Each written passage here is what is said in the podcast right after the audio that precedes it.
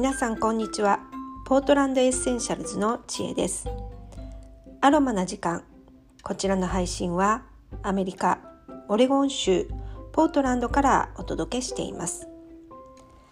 さて皆さんは今年年末年始はどのようにお過ごしになるでしょうか、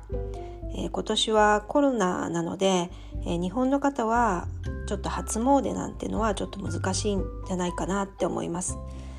多分皆さんあの家で家族で、まあ、静かに過ごすっていう年末年始なのかなっていうふうに想像しています。で私は実はあのアメリカで年末年始を迎えるのは初めてです。多分初めてです、えー、結婚して17年になりますが、えー、ずっとあの日本で年末年始を過ごしていました、えー、っていうのはあの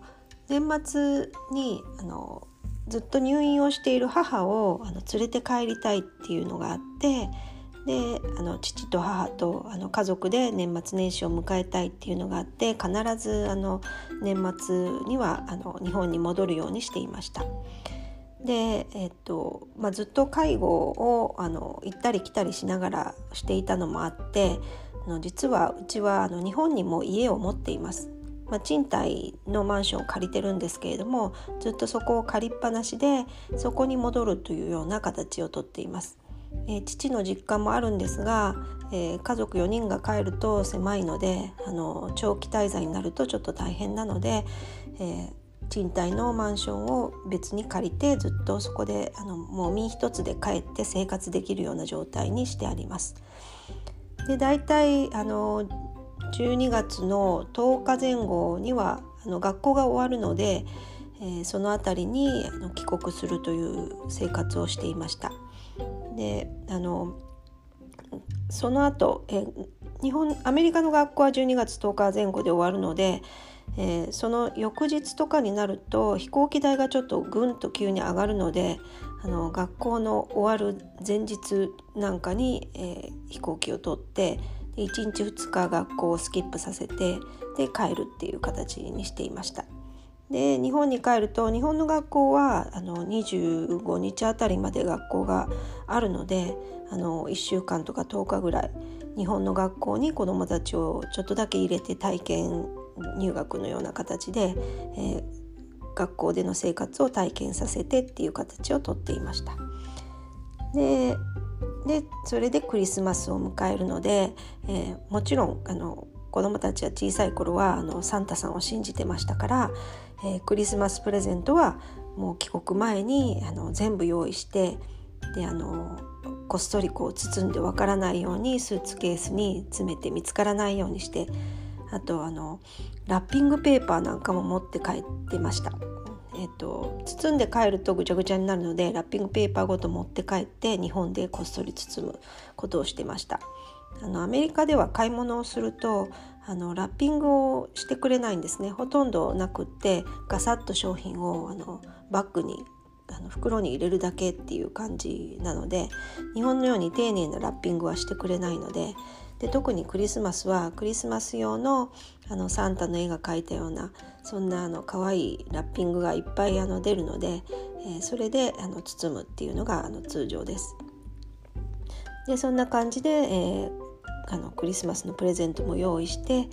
えーまあ、お土産親戚や家族にお土産なんかも全部詰めて、えー、日本に帰るという生活をしていました。で、えー、年末年始、えー、はあの母を病院からあの連れ出してで父もあのうちの家に、え、実家からあの来て23日泊まって過ごすというような感じの年末年始を過ごしていました。で、えーと、おせちなんかはもちろん私はもう作れないので時間もないですしあのそんな料理もそこまで得意ではないので、えー、全部あの帰国前にオンラインで、え、おせちのオーダーを入れるっていう形でした。でおせちとかあと年末はお寿司を食べるのでお寿司の宅配を頼んだりとかああとあの年賀状やクリスマスカードもあの全部手配してあのオンラインで手配してであのまあ、それぞれ年賀状は日本の方々にクリスマスカードはアメリカの方々にちゃんと届くように、え、手配をしているというような、まあ、12月になるとかなりあのバタバタのあの年末を過ごしていました。えー、そんなわけで今年はちょっと勝手が違ってあのまあのんびり過ごせるのはいいんですがあの年末年始っぽくなくってあの、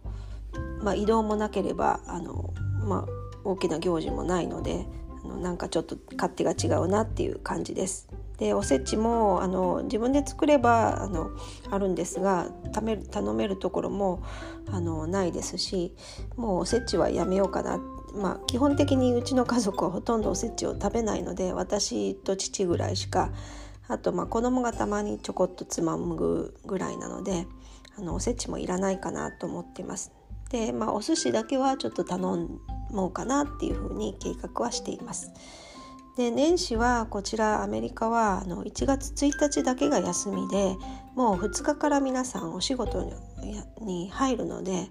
あの子どもたちはまだ学校は休みですがあの2日からも通常の生活に戻るのであの年末年始といってもあの短いあの休暇になるようです。で皆さんこっちに住まわれてる方は、まあ、あのお正月はもう無理してお正月っぽくしないとあの普通の平日で終わってしまうというようなことを皆さんおっしゃってます。